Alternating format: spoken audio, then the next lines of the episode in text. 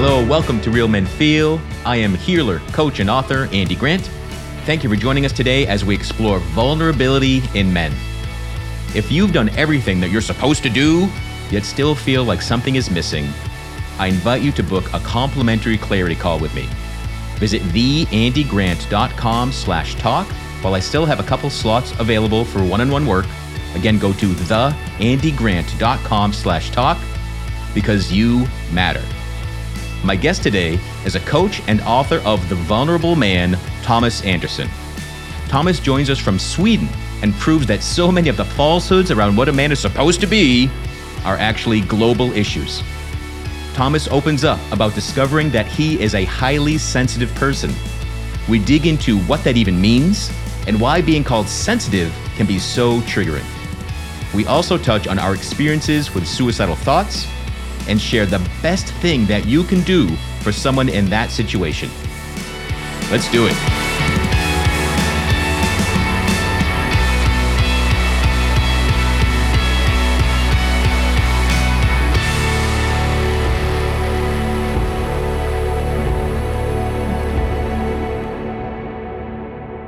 Welcome, Thomas, to Real Men Feel.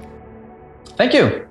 You know, I know that there was a time in your life that you were successful in your career, in your family, in your home, but you still felt like something was missing, which I hear from a lot of guys. So, what was that period of your life like?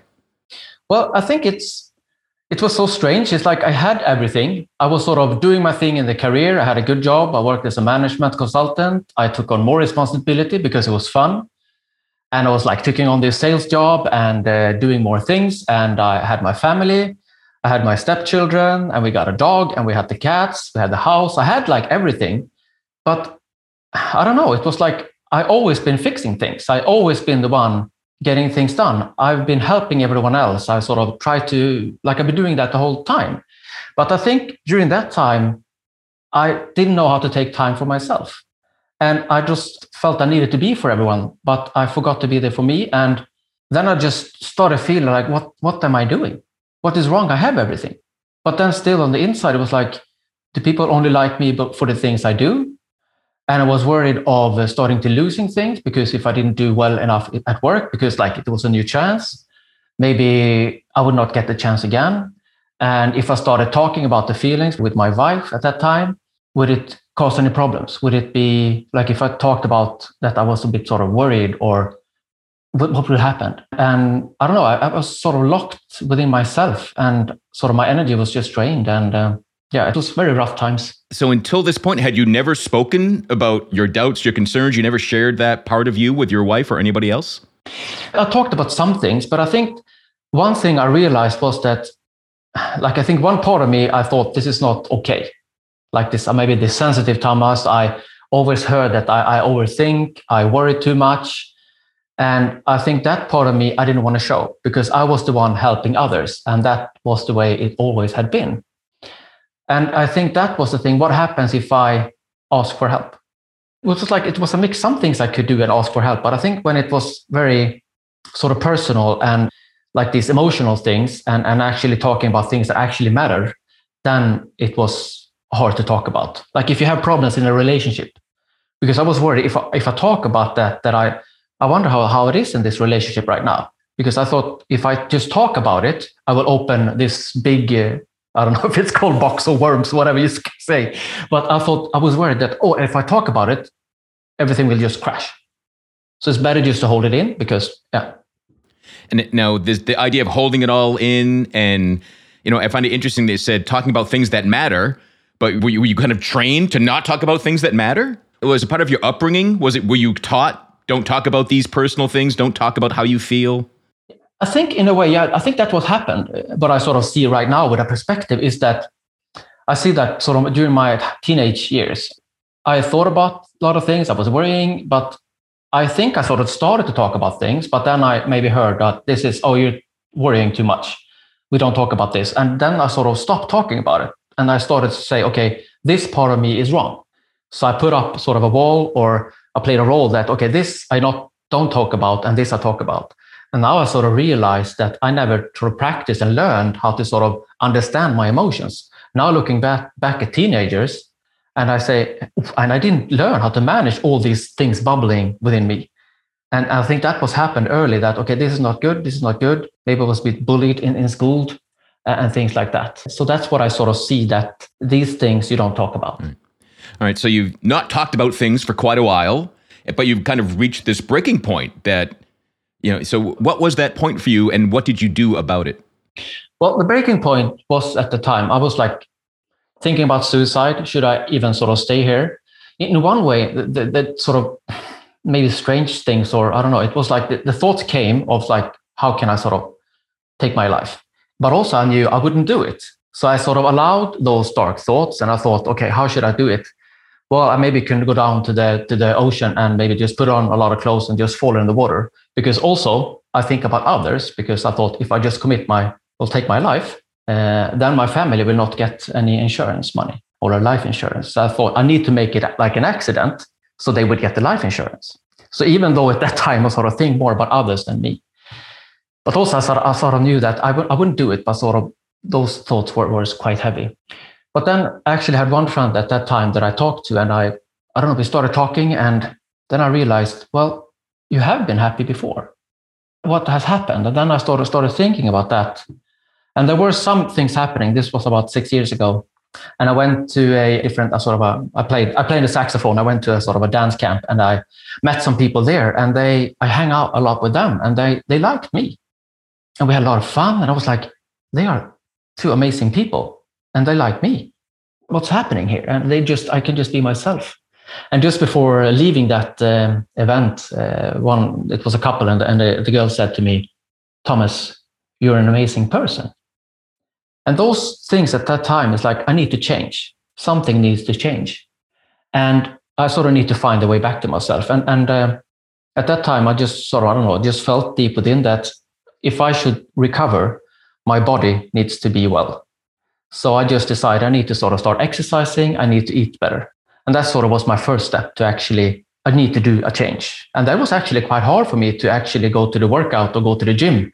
And I sort of stayed in the sauna afterwards and I had a bad conscience because I should go home. I should fix something. I should do something.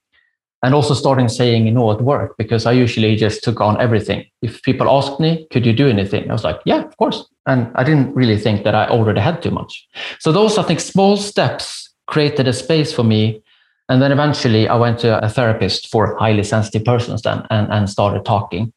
That was like maybe five months afterwards when I did that first change. So, did you discover or decide that you were a highly sensitive person on your own, or was that during the course of therapy? I have a friend that sort of had a, yoga center down in, in uh, south of Sweden. And I don't know, we were just talking about t- talking about it, I say like I just sense too much, and I, I just like get overwhelmed if there's a group of people or I don't know, like you, I think about all these things all the time, and I just like sense so much. And just she she just said like, yeah, maybe you're a highly sensitive person. I was like, what's that? Because like I'm an engineer, and this sounds like really sort of out there. so this is like this is a strange emotions. No, no, engineer, logic, math. That's me. But uh, I trust her very much, and I went to her for a first uh, therapy session, and that was it. We talked for three hours, and that was just mind blowing, mind blowing. So, for people not familiar with the term highly sensitive person, how do you define that? Well, there's a lot to look out if you want to sort of read about it. Just sort of search about it. it you can find a lot online. But I think the abbreviation it's DOES, D O E S, and it stands for that you sort of take in more information like the D stands for deep processing, that you actually sense more, that you sort of feel what, what other feel and you sort of take in that information. And it's, it's not nothing strange. And, and they say like highly sensitive persons, it's like 15 to 20% of the population. So it's not nothing strange. It's just that we take in more or less information. And the O stands for that you can get overstimulated, that it's sort of too much that happens. And, and because you take in so much information and it's overwhelming. And that's what I can recognize as well, because I had my job, I had uh, the kids, everything going on, and you know, it's just you need to take care of everything. I see myself sometimes that you know the I don't know if it's called the sheepdog, you know, keeping control of all the sheep, and you sort of you're running around. You can picture it. You're sort of running around checking it, and then just imagine that maybe you're in control of one one. I don't know if it's called a pack of sheep. I don't know what it's called, a herd maybe. but if you have that, but then imagine if you have five or ten of these. Just imagine that dog would go crazy because it's just too much to handle. And then the E stands for empathy, and that you sort of have that uh, sense for others. And the S stands for the subtle things that you can actually sense. If I ask you, How are you doing? And you say, Yeah, okay. No, no, no, there's something else there. And you sort of see these small things. So it's just one thing that you sort of take in more information and you sort of feel more and, and sense more. And that's sort of your expertise in a way, or that's the way your personality is. So, looking back through your life, do you see that you were always sensitive, even as a kid, or did this develop at some point? No. So, all your yeah, whole yeah, life. yeah, yeah, yeah, yeah. I heard that. Like it's, I heard that from like when I was young. Like you, you, you're so sensitive and uh, you overthink, and uh, but because I realized that I worry, and and there's so many different examples. Like if you sort of prepare for something, uh, if you sort of just think about when you're young, you're gonna start start to learn how to dive into this to the lake, for example. It's not only to learn how to dive in. It's what will other people think? If I do something bad, will other people laugh at me afterwards? Will I be a joke? Will I get hurt? And you know, you sort of start thinking about very many steps in the way. And in my job, that's perfect because I'm a project manager. I work with all these planning things. So it's perfect to have in a way because that's sort of my expertise also. But also it creates a problem if you sort of think about things that you actually not can control. And you sort of overthink and you worry and you also think maybe what will you think and what will people react and so on. Yeah. So, I, growing up, I dealt with suicidal thoughts and made multiple attempts on my own life. And I too was called sensitive, and and it always felt like a put down. Is it, did it feel like an insult to you anytime someone said that? Yeah. Yeah. Yeah. No, I, and it's quite strange in a way that you, you have it like that. If you're a caring person and you sort of care about others and you want to help, it's a bad thing. Why do you think that is? Because it's it seems it seems to be j- j- men. Like Yeah, yeah, women yeah. should be sensitive, but men, oh, what's wrong with you, you sensitive man? You. Yeah, no, I, I, it's it's so strange. But also, I think maybe it's also something that is changing as well. Like maybe before you didn't, it was not the same thing. If you go back hundred years or two hundred years, it was like you work out in the forest or in the um, at the farm, and you sort of you had your thing that you needed to do, and you just do that job, and that's your part of being a provider to the family or whatever you do. And maybe it was not time there to like if you sort of bailed or maybe you were not sort of strong enough maybe you would not get a job so you just sucked it up and you did your job and maybe as if you were the one at home with the kid children you needed to learn and think about caring and thinking how the family doing so it's maybe just different kind of upbringing i think Yeah. I mean, I like to think that we're not operating on just pure survival so much. We're not just running for our lives every day. So we have the clock time and kind of the emotional time to feel and to open up more. So yeah, I you know, I find that sensitive, you know, being what's wrong with being a caring man? Like what's wrong with being an empathic man? Like, you know, you you said you're always helping people. So could you be focused on helping people if you didn't have some level of sensitivity? I don't, uh, no. no, but another thing that maybe is also changing is that we get so much more information today.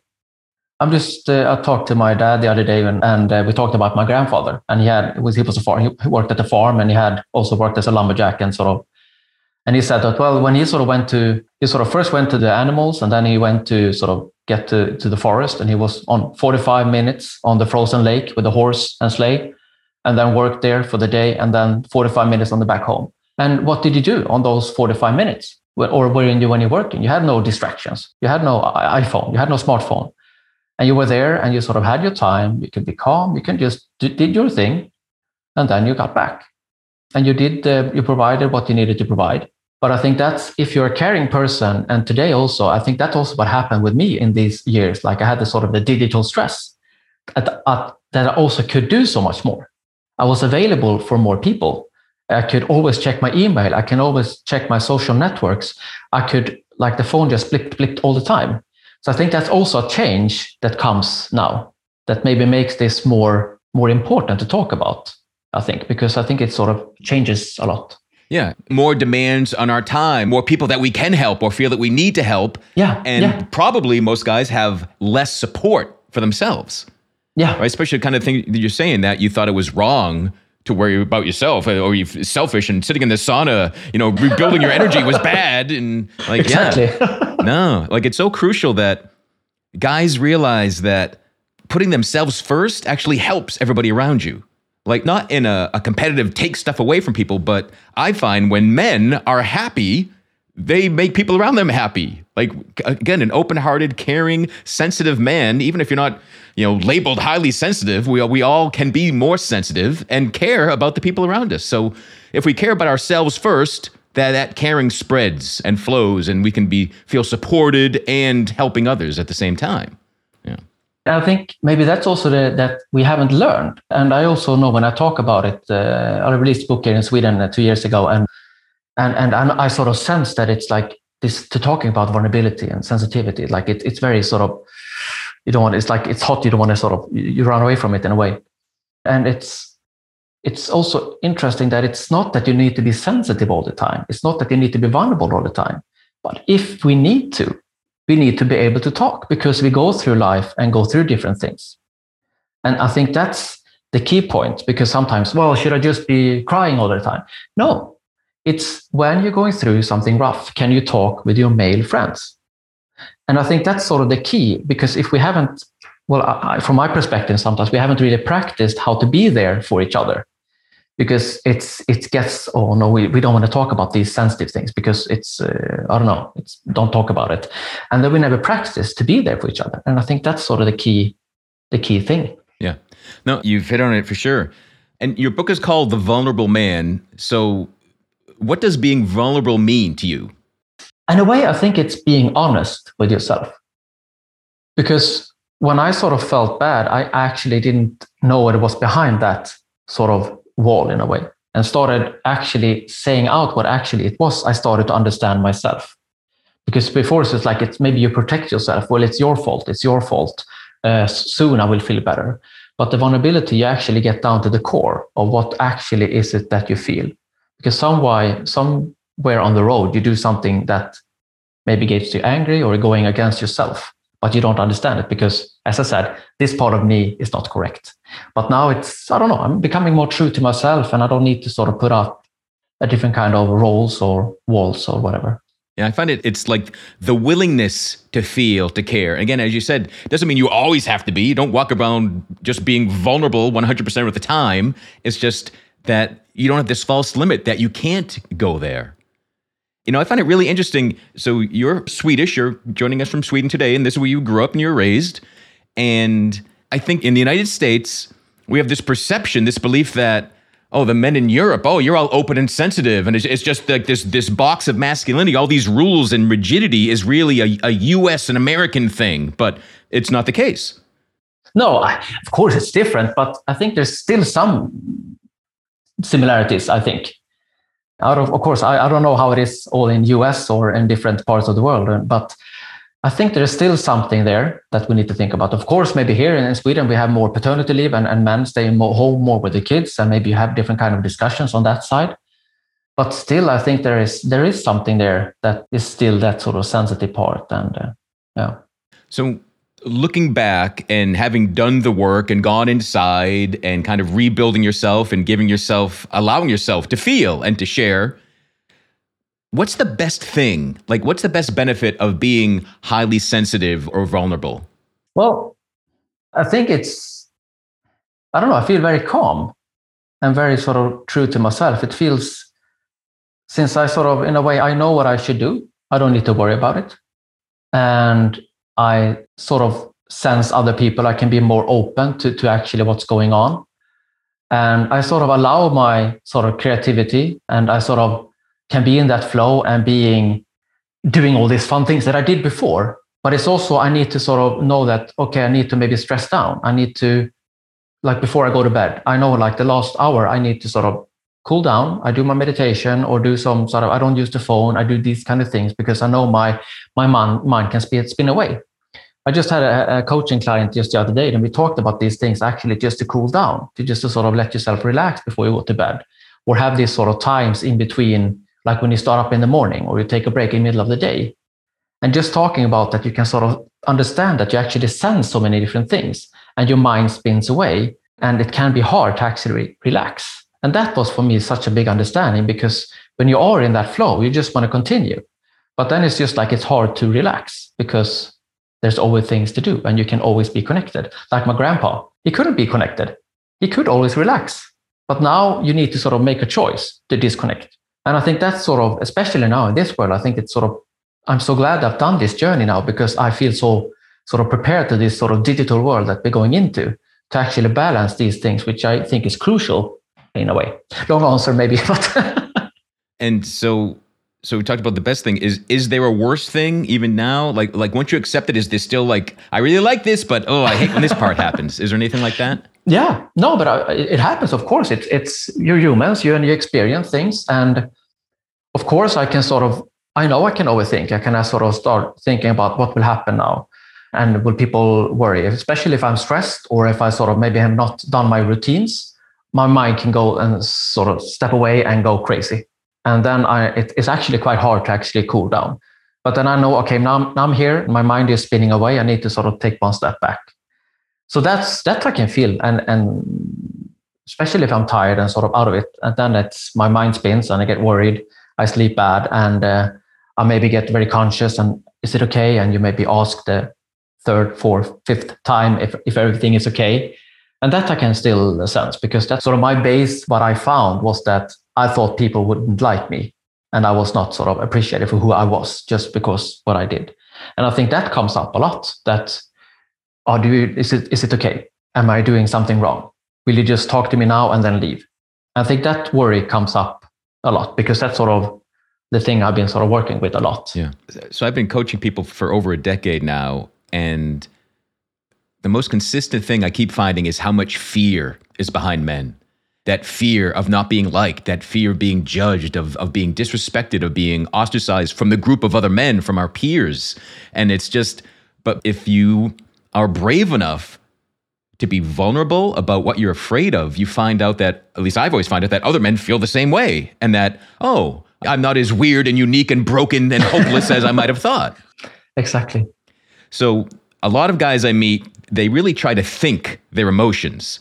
You know, the, like the engineer types, said emotions. What? No, no, no, uh, logic, right? so your book, you talk about mastering your emotions. What do you mean by mastering your emotions? It's understanding why you react the way you do. If you get angry, why are you angry? And what do you feel? Or do you feel whatever you feel? And why is why, what happened? and you sort of go back and understand what you feel. I, I, say, like in the beginning, like if you feel something, just put it out there as an emotion. I feel this. Why is that? What happened? Is it mine? Is it someone else's? Because that's also another thing that you can take on, whatever other people feel as well. And it's going sort of understanding all the patterns behind it. And then that's sort of because then you know, and you don't need to react to that sort of maybe in the moment feeling. Because then you can say, oh, well, I did this yesterday and this before. Well, I'm going against sort of my beliefs. Oh, then you understand why. And then you can sort of understand it. And also to actually allow yourself to feel because get so many impressions. And it's not strange to feel because we can get mad, we can get angry, we can get surprised. And it's a reaction. But also, if you allow that, it can also that you just let it out, that you, you let it go and you actually feel that emotion. And then it's not stuck within you. And I think that is what, if you don't feel these things, it will be stuck within you. And just a little thing will just make you crazy. But if you sort of practice and allow yourself to feel, that's what I do a lot as well. It's like, oh, I feel this now. What is it? Okay, but I'll just process it. Or you can just feel that angriness or being sad or being worried and allow it. Then it's then it's okay. I don't need it anymore. It's just letting blowing off some steam or just like letting that smoke go away. You don't need it anymore. Yep. And then you're more light in your body. Yeah. I mean, emotions to me, I mean, energy in motion. So our emotions want to come through us, be felt and expressed and leave. So too many people I meet when they seem to hear mastering emotions, it seems to be grab those emotions and hold on and de- deny them. Like no, like it. So it's not letting your emotions master you and just be you know reacting only to emotions. But you know I love what you're saying. It's ask questions. What's behind this? Is there something? Else? And and often. You know, I find that the first feeling we notice, there are other feelings below that. So there's the, you know, it might be anger, it might be, you know, guilt, might be shame. It's like whatever we're most willing to feel, and all the others ones you got to take it apart. And if you do, if you lean into it, ask yourself what it is, and and again, if it's yours, it passes easier and quicker. And on the other side of every so-called negative emotion is feeling better. Yeah. What you resist persists. Right. Yep. Yeah. And too many guys will touch an emotion and recoil. They're like, oh, I don't want to touch yeah. that. I don't yeah. want to feel that anymore. But yeah, you're saying exactly. be willing to feel it. Yes, because if you haven't practiced to feel, then it's like you feel something. And because I remember in the beginning, and I sort of like the first therapy session, I, I just started to cry, and it's like, oh, no, I should not cry. And she's like, just just let it go. And it's not a nice feeling because it's like you don't want to feel. But when you start to learn to just allow it, it, it just passes. It's like a wave and it goes through. It passes through. And if you learn how to handle it, it, it will not. Of course, it's not nice to, to let the emotions out sometimes, but you know that it's it's okay afterwards. And just to learn that process, if you haven't done that, it's quite rough. Yeah. Yeah. And for myself and my clients, I always say that when we're willing and able to feel every emotion the moment it comes up, and just feel like that moment's emotions, not from 10 years ago, not being re-triggered, not all the stuff we denied, that's when we're really alive and free and, and living in the moment and being our full selves. But yeah, it takes, you know, the longer you've denied that, the more you've been taught don't feel, the more painful it can be to break yes. through that. Yeah. yeah. But it's no, worth it's, it. Uh, I just remember I saw this. Uh, uh it's a movie called The Work. It's a documentary about uh, people in prison. I think it's uh, from US and uh, they have this sort of the work doing the work at the prison with sort of people coming not like people in prison and also other uh, coming in and they're doing this kind of work and they're talking about actually allowing emotions and i just remember it was they did it one guy was there and he said like what okay what do you want to talk about he said well i want to be able to cry for my sister who passed away and he had never learned how to cry and it's okay so the team gets together the group gets together around him and okay and the, and the sort of coach talks to him and said okay just allow it. And you can see sort of first, like he gets really angry because it's not a comfortable emotion. You want to sort of maybe hit someone. Maybe that's what he did before. But then we sort of, when, when he just helps him, allow to sort of get and actually cry, crying for some of sister that passed. And he can, but when actually could cry and it was so strong emotions. So it was just, it's so much that has been sort of pushed in for such a long time. And it was many different sort of occasions during that uh, the movie there. And it was quite interesting to see that for men to sort of actually allowing these feelings that they've been pushed down for such a long time. And like i don't know it was uh, i can really recommend that that movie of course. Cool. so you have your lived experience. You discover a more authentic joyous way to live to actually feel your emotions and connect with people. What prompted you to write your book it was after i sort of did my journey uh, sort of did my inner journey. I went um, well through a lot of changes, and I decided to go on uh, the pilgrimage in in Spain. It's called uh, El Camino. It's uh, Saint Jacob's, uh, I think it's in English. And I went to that, and then you meet so many great people on that uh, Camino. I've been sort of thinking about it for a long time, but I went there, and at that time I met this guy. He was maybe I don't know 23, 24, and we started talking, and I was then at that time quite open with my journey. And I was like, oh, well, I did this, I cried about this, and I went through this, and I, sort of, I was quite open. And I can just we started talking, and, and then I realized that my thoughts and my sharing my experience it helped him to open up. And then I started to realize, well, that's was sort of the big thing as well for me going to different events and you sort of go to these and you have these sharing groups and you sort of talk and you hear others talk and then it's like oh you talk about this oh you the same. And you sort of, I remember once I sort of asked, like, you know, this difficult question of, have ever, anyone ever thought about taking your own life? I was so ashamed to actually just mention it because that's like, then I'm crazy. And everyone, yeah, of course, we've all thought that thought once or in a while. And then I thought, like, okay, it was hard for me to start talking. And it was when I heard others that it was easy for me to start talking. And then I thought, I've been written a diary for a long, long time. And then I thought I can actually share my words and my journey over three years from these sort of dark thoughts and to sort of finding myself again. Because that's what I think is the struggle is it's like you do something and then you fall. And then you sort of, oh, I'm so bad. I, what, this is just me. And you sort of have that thought. But then I thought you can actually follow my mind and what actually I think. And then I share my sort of experience together with that. So that was sort of the starting uh, sort of signal for this for the book. So it was um, yeah about four years ago. Yeah. Hmm. And I just want to touch on that that shame and embarrassment of, of suicidal thoughts. Suicidal thoughts are horribly common. In some situations, they can be logical.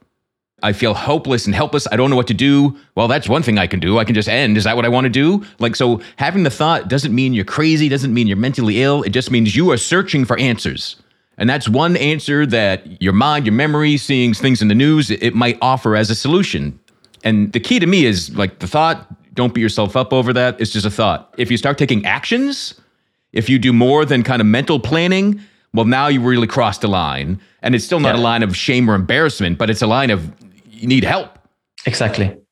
And if someone starts talking about it, we should also be open to listening because I think that's sort of if someone says, talks about it, it's like, no, don't do it, don't do it, don't even think about it. Then we stop it because I think that's sort of the one of the problems because it's a rough situation, but it's also like to be there to listen.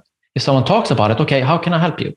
And be that friend because it's if someone just talks about it, it's it's delicate as well. So you should be open and caring and being there for your friend. Yeah, this is a challenge for men, as, as you expressed earlier. You want to fix it. When someone's really in a pain, just be there. Just listen. The best thing you can do sometimes is just to sit there in silence and listen. Because I know I was terrified. I always thought if someone knew the real me, they would run. So I wouldn't tell anybody how I was thinking, how I was feeling, because I thought they would, you know, again, driven by fear. I thought I would be more abandoned. I, I already felt abandoned, so it didn't make much sense that all these people I, who I think don't like me, if they prove to not like me, like what's the difference? But again, we did, we'll try to make logical sense of it. At least I did. I would try to make logical sense that suicide is the right thing to do, and it just you know, it feels bad. Suicide thoughts feel bad because they're not what we're supposed to do. Like our emotions are giving us information. And this is something that I learned that helped me realize it that I could control my thoughts. And I would think about, oh, I should just end my life. I'd, I'd look at a tree and like I would just see myself hanging from there and I'd feel horrible. And then my dog came in the room, like, oh, hey, Homer. And I'd feel better, just changing my focus. Like, and it finally like, whoa, like nothing changed except my thought changed and what I was focusing on. So again, it's another way to if we embrace our emotions, if we allow ourselves to feel, we get more information and it's hopefully information coming in not in a way that overwhelms you if you're a sensitive person, but you can take it apart, you can feel into it and again ask the why, make better decisions, find a place to openly share, a, a therapist, a men's group, a coach, all these things are meant to support men and that's what I love seeing more and more. More guys raising their hand saying, I'm struggling. I would like support. And again, I'm saying, so if you have a friend in that space, just listen. Just, just don't turn your back. That can be the most supportive thing you ever do in your life. Yep. Cool. So the book is now out internationally, but it was previously released only in Sweden. Yep. So you've, you've had some reaction. What's the reaction been to the book? Uh, for me, of course, it's my first book, so it's been overwhelming, but it's been people have been very grateful for it because it's such an open book and, and a lot of people can relate to it. And it's like, thank you so much just for sharing this. Actually, many guys as well has been sort of contacting me and so just say thank you. And I have actually one story that one guy that, that I knew a bit before, and he sort of he just reached out to me and said like, thank you so much for your book. I read it. And I went to this sort of yoga retreat in the south of Sweden. He went to that event. It was like for highly sensitive people, and he sort of understood about that. And it changed so much for him because he sort of went through and he saw these sort of teenage things that he also sort of been bullied and he sort of could move through that. And he was like, You took this now, and it's sort of, you helped me go through that. And some of similar stories like that. And it's just um, because that was sort of my, my goal with this is to help. And if, if my story can help someone to take that first step, it's not strange. It's uh, so, so for that, it was really nice uh, just to get that uh, notice. Yeah. Yes. So many things that we torture ourselves over are really normal, common, and actually beneficial for us if we allow ourselves Yeah. to use it and to feel it. I think the first time I heard of a highly sensitive man, highly sensitive persons, it was a listener to Real Men Feel sent me an email saying, Thanks for making a home for highly sensitive men. And I was like, I'd not heard the term. And I was like, and I was triggered. I was like, what do you no, what are you calling me? Sensitive? What what the hell? And and it's such a weird thing. Like I can be here and say, I'm a sensitive man and feel fine with it. But if you sent me a message, if you're like, oh, there's Andy, he's so sensitive. I'm it's still like it Yeah, triggers me still. It's so weird. Yeah. Do you Yeah, find no. that? Yeah, yeah, no, I, I see that a lot, especially sort of launching the book in Sweden. And um, it's, it's sort of like this sensitive thing. It's, uh, oh, no, I don't want to be sensitive. But then when you talk, well, it's sensory processing sensitivity. It's like you're processing a lot of information. Oh, that's what it means. Because I think that sensitivity is, it's like a word that is maybe misinterpreted or something like that. But when you talk about, oh, it's, it's just that you process more information you think about a lot of things. Oh yeah, that's true. Well, that makes sense. And then it's like it's just totally different thing. When you, I like I had my the coaching client the other day, and we talked about that. Like when you sit in a meeting and you sort of can sort of react to what people think, and you sort of want to help everyone and just imagine that you sort of take on different kind of feelings because you want to make sure that everyone is okay and it's like yeah that's just like me and i say well you don't need to be responsible for, for all these sort of emotions and feelings going around going around this room. You can focus on your. Ah oh, well that's good. And just like talking about that you can do these kind of things is also interesting because it's like oh this is the way i feel. Well but as you said with the dog as well like it will pass. And it can also be that you meet someone else that is angry and you just take on that feeling or sad. And just to understand and process it and see, oh, it's just something that you take on. And that's also that it's it's science as well that you take on this with sort of these mirror neurons. Oh, this is difficult English words for me. But also then it's like if someone you walk with a friend and they hit uh, their foot in, in a rock or in, and they hurt, and you also hurt a bit. And it's because we're supposed to sense each other because it's helping. And then it's like, oh, but sometimes we don't take that discussion. I think that is one of the important things to talk about, that it's we react to things that happens. And we react based on the moment right now and our history and what we have learned and how we grew up. And that's why you react to this. It's like this sort of big thing behind you why you just make this kind of decision. Oh, yeah, that's true. And then, oh, that's what it is. It's like a computer. You, know, you process a lot of information. I think the, I guess the negative tilt to sensitive, it comes across as, you know, you're calling someone soft or weak. Yeah. But I love how you're phrasing it now. But really, being sensitive is a skill set. It allows me to take more information in and takes, you know, deal with it and or maybe we should say with some practice with some more skills of how to use this superpower, you can then deal with it better and connect with people easier and you know, as you say, reclaim your life and a better life too, not reclaiming a life of denial and misery and yeah. unhappiness, right? That one can stay in the past. What I see is like I had some sort of uh, occasions during my teenage years. Then I had some bullies and, and people acted strange or were hard on me. And I can see those moments actually triggers me today. I was afraid for these teenage boys still today.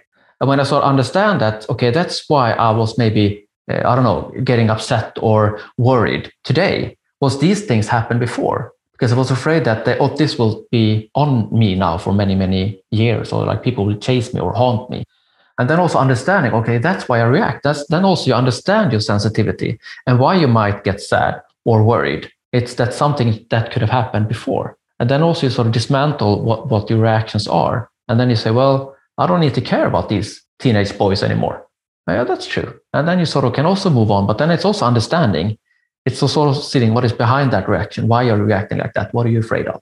Yeah it's like the fear makes our choices feel limited so we'll just go like, well, I survived that instance when I was 13 by running away and crying in the woods or whatever it is. And I'm like, oh, but oh, wait, if I'm willing to feel more, I'm willing to think more, have more opportunities, more possibilities, more choose a reaction instead of just be automatically reactive.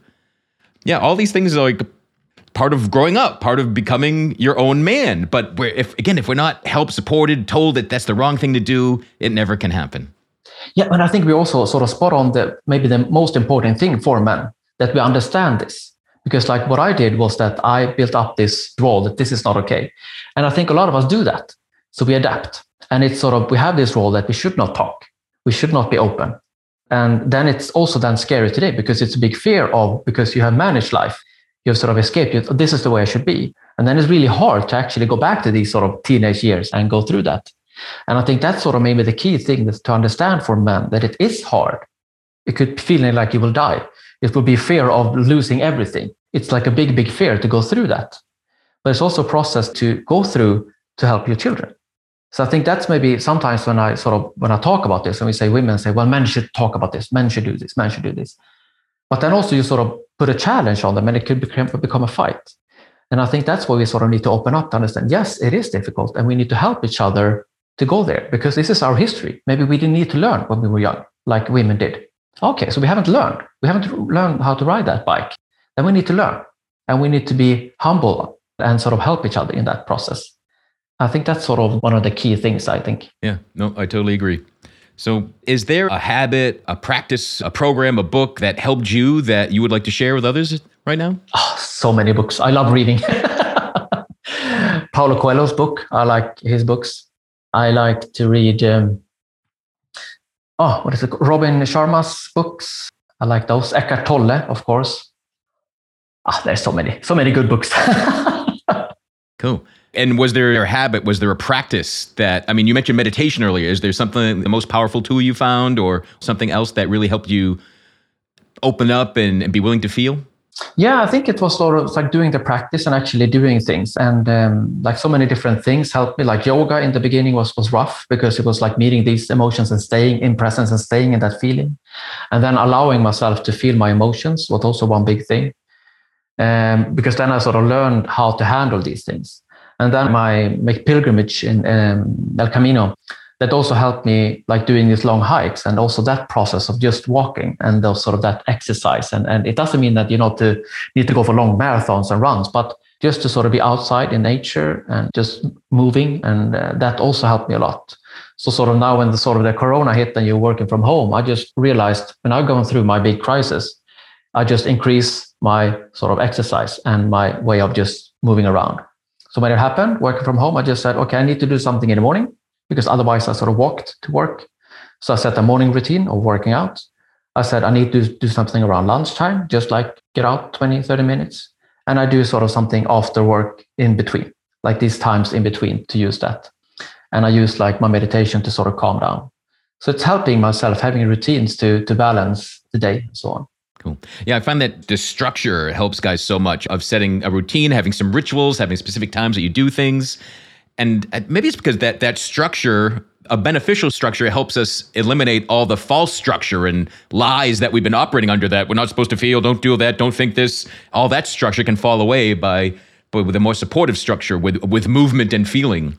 Yeah no but i, I think that like in society today we, we are sort of fooling ourselves as humans. Like we have so we don't need to move exercise. We don't need we can eat as much as we want and we can consume as much information as we can which is not normal for us before we've had these normal ways of like if i say my grandpa working in the woods he had a normal exercise. That you sort of let things go through and you, your body works and you needed to eat and, and it didn't matter how much you ate. And you had a you didn't have as much information but today all this goes just against our sort of structure of being a man or a person is that what you should do is you should rest if you got the possibility because you should be ready for hunting or running away. So you should rest. It's just your how you're how you're wired. And you should eat if there's a possibility because you never know when you will get food again. And then we have the last thing with the connected world is that you should make sure that everything is safe. Are there any risks out there? And that's what happened with the smartphone. It triggers us to sort of check for danger or making sure that the team is okay.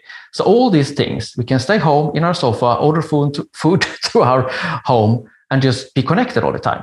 And then we sort of create a sort of micro stress all the time that is not actually real. So we need to sort of be more aware or conscious about how we live today. And we didn't need to think like this in 50 or 100 years ago and that sort of for me is a big switch that's going on right now. Yeah. I mean the whole notion of vulnerability and sharing it or hiding it it's so weird. Like men have no problem oh i'm tired today. Well that's vulnerable. Or i'm hungry. I haven't eaten. Like well that that's a vulnerable state. We're, we're not nourished. We're not fully fueled. But if it's like oh i feel sad today. Oh that, that no that's not allowed. Like it's a but there are some aspects of vulnerability that are okay and some that still it triggers us. So but uh, yeah, so I'm so glad that you successfully went through your journey and that you've written your book and you're sharing it with others because, yeah, one of the most powerful things is when a, a guy can discover that he's not alone in whatever he's dealing with, going through, that there's nothing wrong. And indeed, indeed if it's high sensitivity, there's 20% of the world is right there with you. And that's probably an underestimate. So, Thomas, what's the best way for people to connect with you, find out what you're up to, and learn more about the book?